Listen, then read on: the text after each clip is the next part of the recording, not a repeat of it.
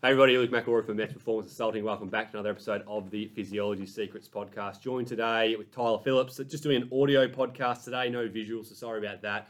Um, we wanted to quickly jump on, just obviously in light of recent events and announcements with some of the the additional restrictions for Victorians. We wanted to do a podcast on on how how we can best use this one hour that we're allowed outside for, for exercise if, if we follow the rules, which we all should, but you know, is what it is. if we're going to stick to one hour, how are we going to to make best use of this one hour? So I'm going to throw straight to Tyler, who who at the moment is training for an Ironman uh, in on the 6th of December if all goes to plan. So Tyler, just give us maybe an overview of, of what your current volume is and what it might, what this restriction, this one hour restriction might mean for your training. Yeah, I don't know.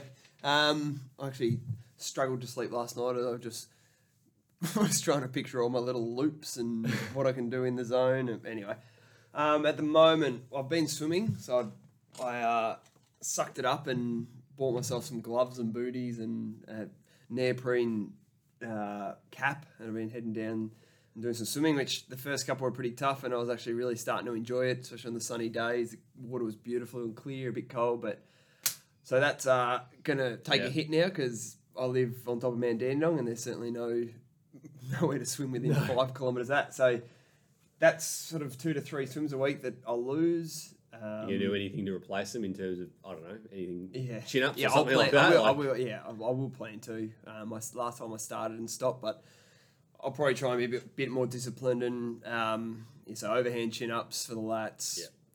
Probably some a lot of tricep work. Yeah. Probably just some general core, chest, just to keep that upper body moving. Um, I, like mostly body weight stuff. I got a little bit of equipment at home, but just yeah, just I guess keep some range of motion and keep those muscles active. So I'll try. I'll do my best to be disciplined and keep that in, and hopefully in six weeks, when we've all done the right thing, we'll at least go back to stage three, and I can Yep. head back to the bay and see how much we've lost. Uh, I've been basically pretty consistent on three rides, three runs. Um, my rides probably midweek have been 90 minutes to two hours. And to be honest, they're sort of been semi regular Zwift anyway, so that wouldn't be a problem. I sort of was getting out when I could, so obviously that, that's not an option now.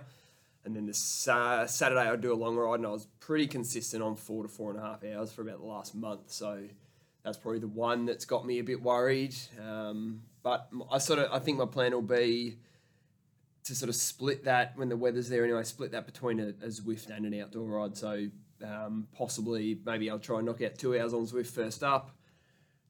Uh, jump outside and, and get my hour get my hour done outside to break it up, and then come back and just try and mentally get back on the trainer for one more hour or something like that. I think I'll, I'll Yeah. give it a go, and um, if the weather's terrible, I, I, I can't sit on the trainer for too long.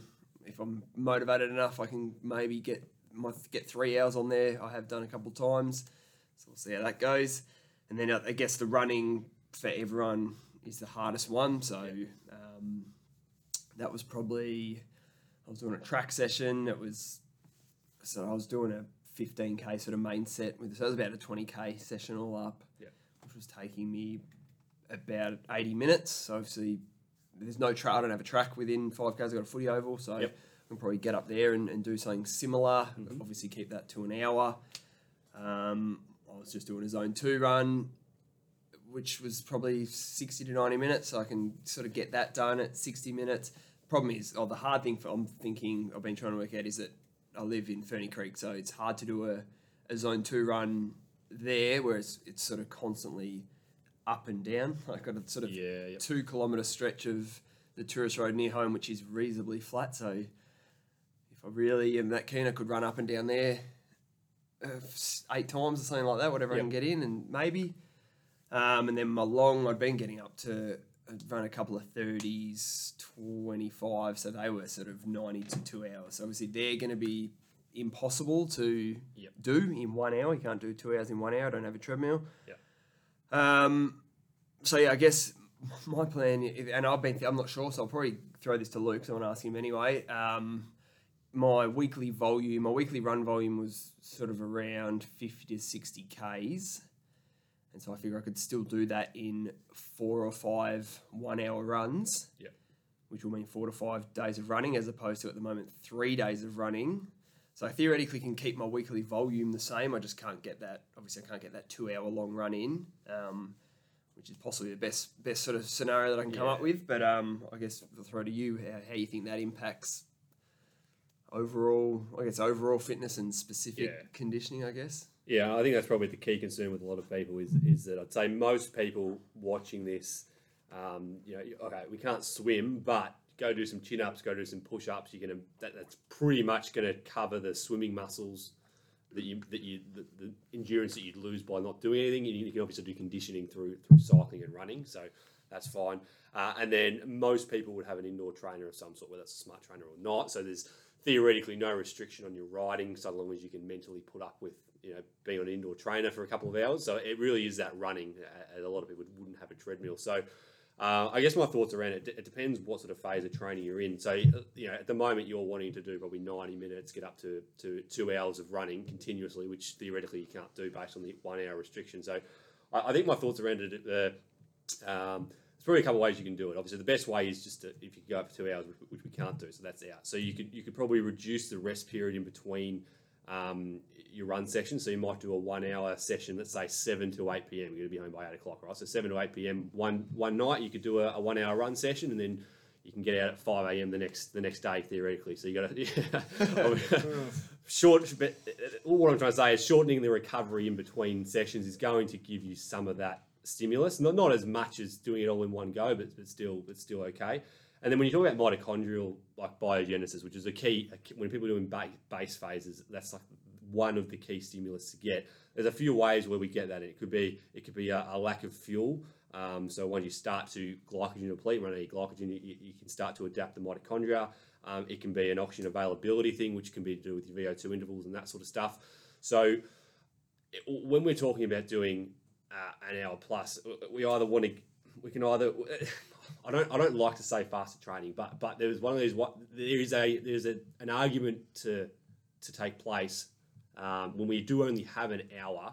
You know, we are going to get into a more glycogen depleted state in, an hour if we don't have high amount of carbohydrates in the muscles pre-training versus if we had the ability to go out for three hours. So it, it, rating of perceived exertion would be higher. It would feel harder. The one hour session, you might be a little bit slower. But if you're trying to get that mitochondrial stimulus, sometimes fasted training uh, has a has a place for that.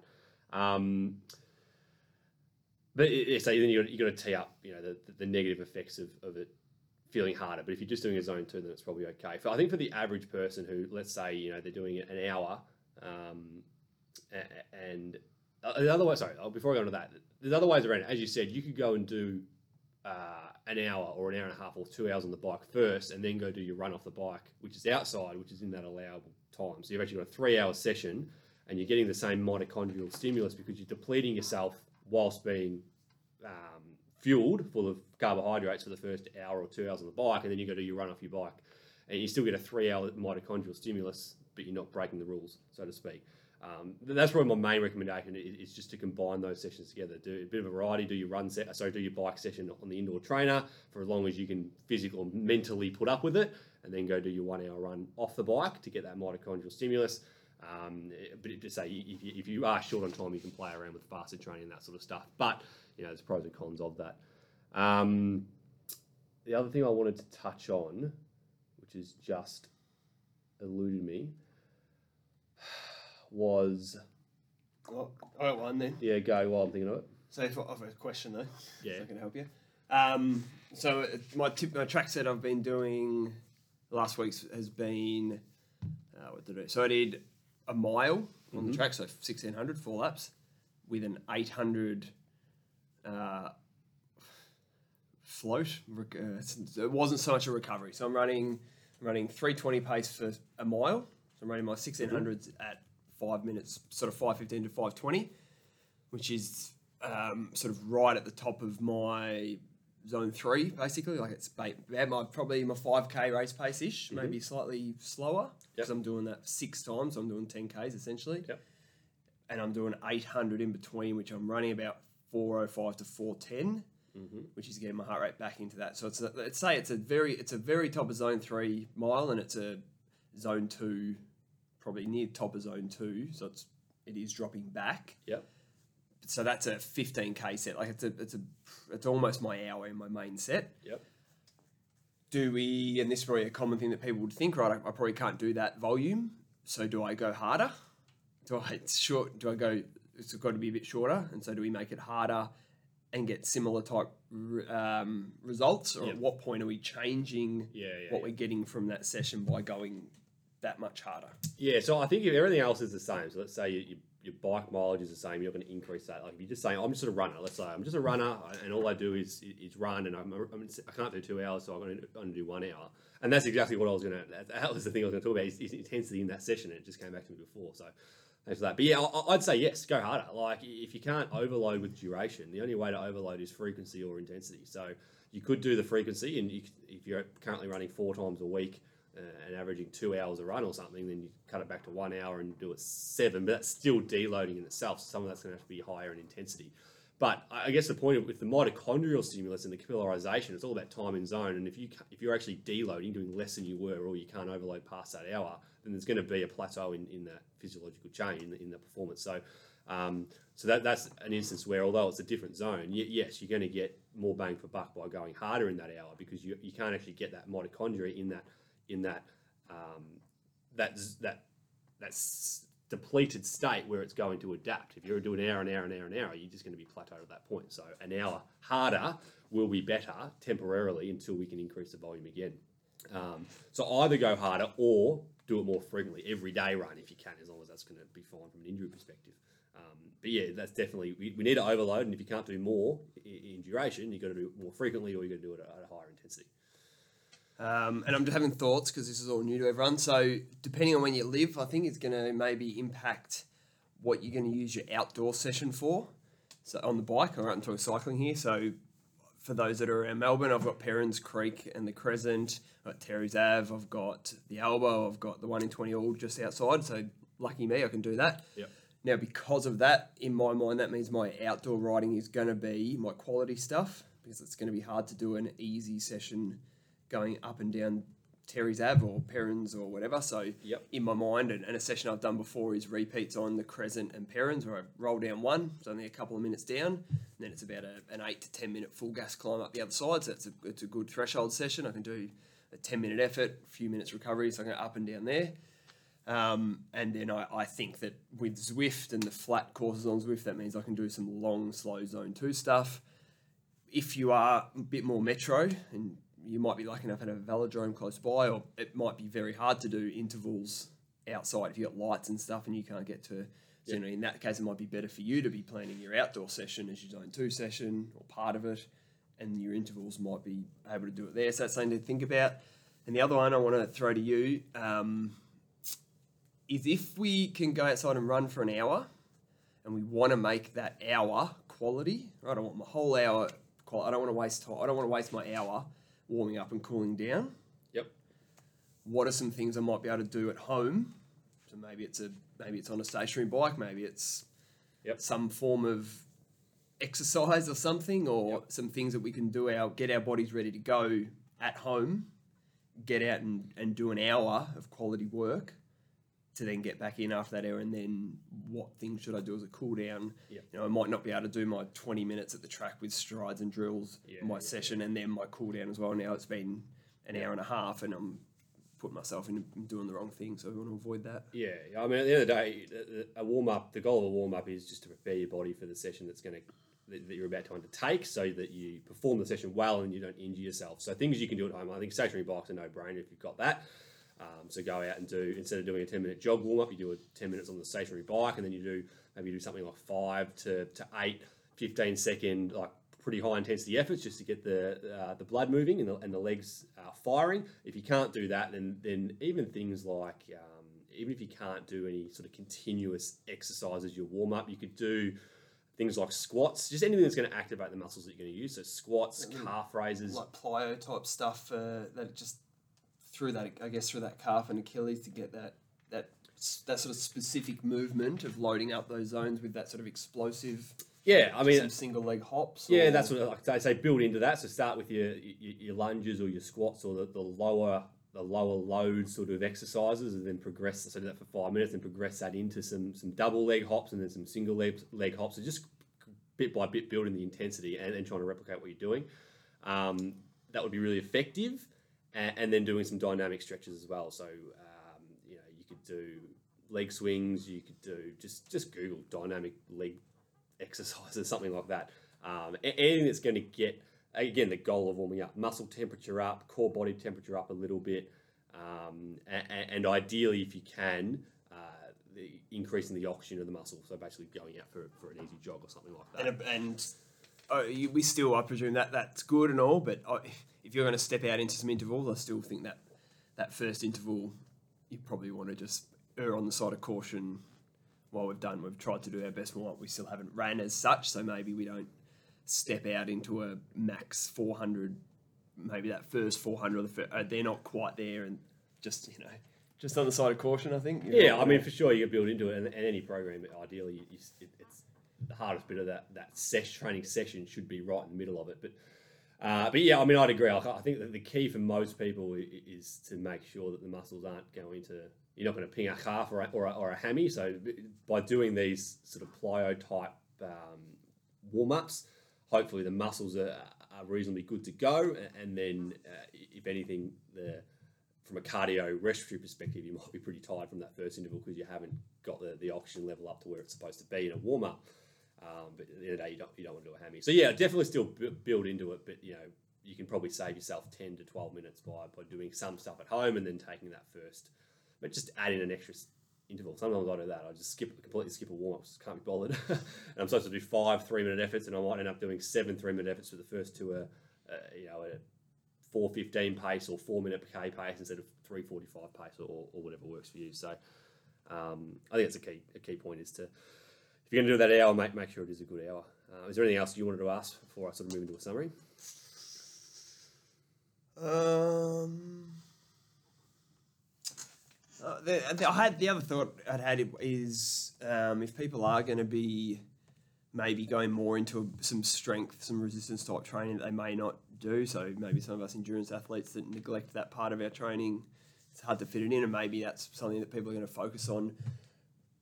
How, what sort of impact might that have on, or maybe it's a good way to overload a session is, or maybe it's a bad way to overload a session is yep. to is to run after on the same day as maybe doing some some strength work.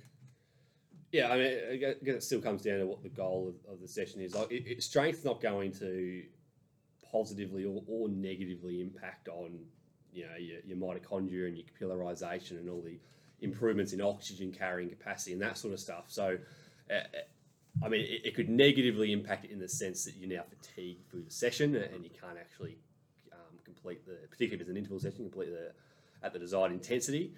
But um, really, strength's going to be good, like so long as you progressively overload it and you're not too sore for your endurance session and you're not injuring yourself because now it's higher load and, and all that sort of stuff. But in terms of like a physiological adaptation, like strength's going to be good long term, um, and it's not going to negatively impact you so long as it's not negatively impact, impacting that individual session. But it's not a case of like I've gone done my endurance zone run, I now do strength, and I've just blown up all my mitochondria that I've just adapted. Like that's not not, not the case from that perspective. So um, I think strength it's a good opportunity to use strength with, a whole lot of things getting cancelled and and and a lot of people opting not to peak and then going back to base and all that sort of stuff. Not uh, with the previous podcast where that's not necessarily what you have to do, but most people are doing that. I think it's it's a no brainer to to work on strength for that long term stuff, um, which is good.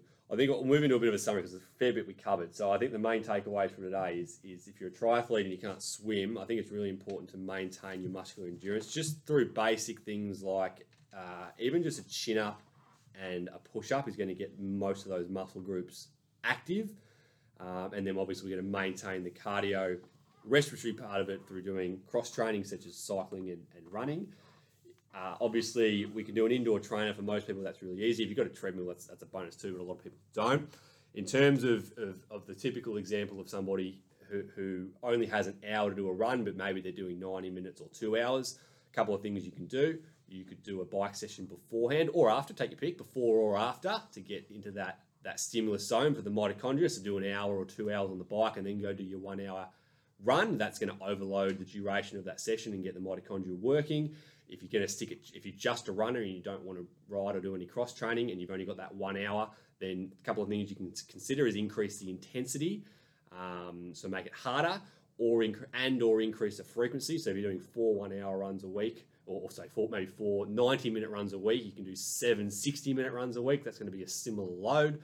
Uh, you can reduce the, the rest in between sessions, so 7 p.m. one night and 5 a.m. the next day, for example. And at, at a really uh, at a really creative level, you could consider looking at something like a bit of fasted training, with the benefit being, all right, I've only got an hour, I want to get 90 minutes of stimulus. You might be able to do that through some fasted training, but that's probably the, the, the, last thing that I'd recommend. It's a tool that can work, but it's going to increase rating capacity of exertion, and all that other stuff. So uh, that's it for today. Very timely podcast. Any, I'm sure there will be some follow up questions. So if anybody has any questions around this, uh, please let us know, and we will uh, continue to create content for the next six weeks and beyond. All right, good luck, everybody. Thanks for tuning in, and we'll speak to you on the next episode.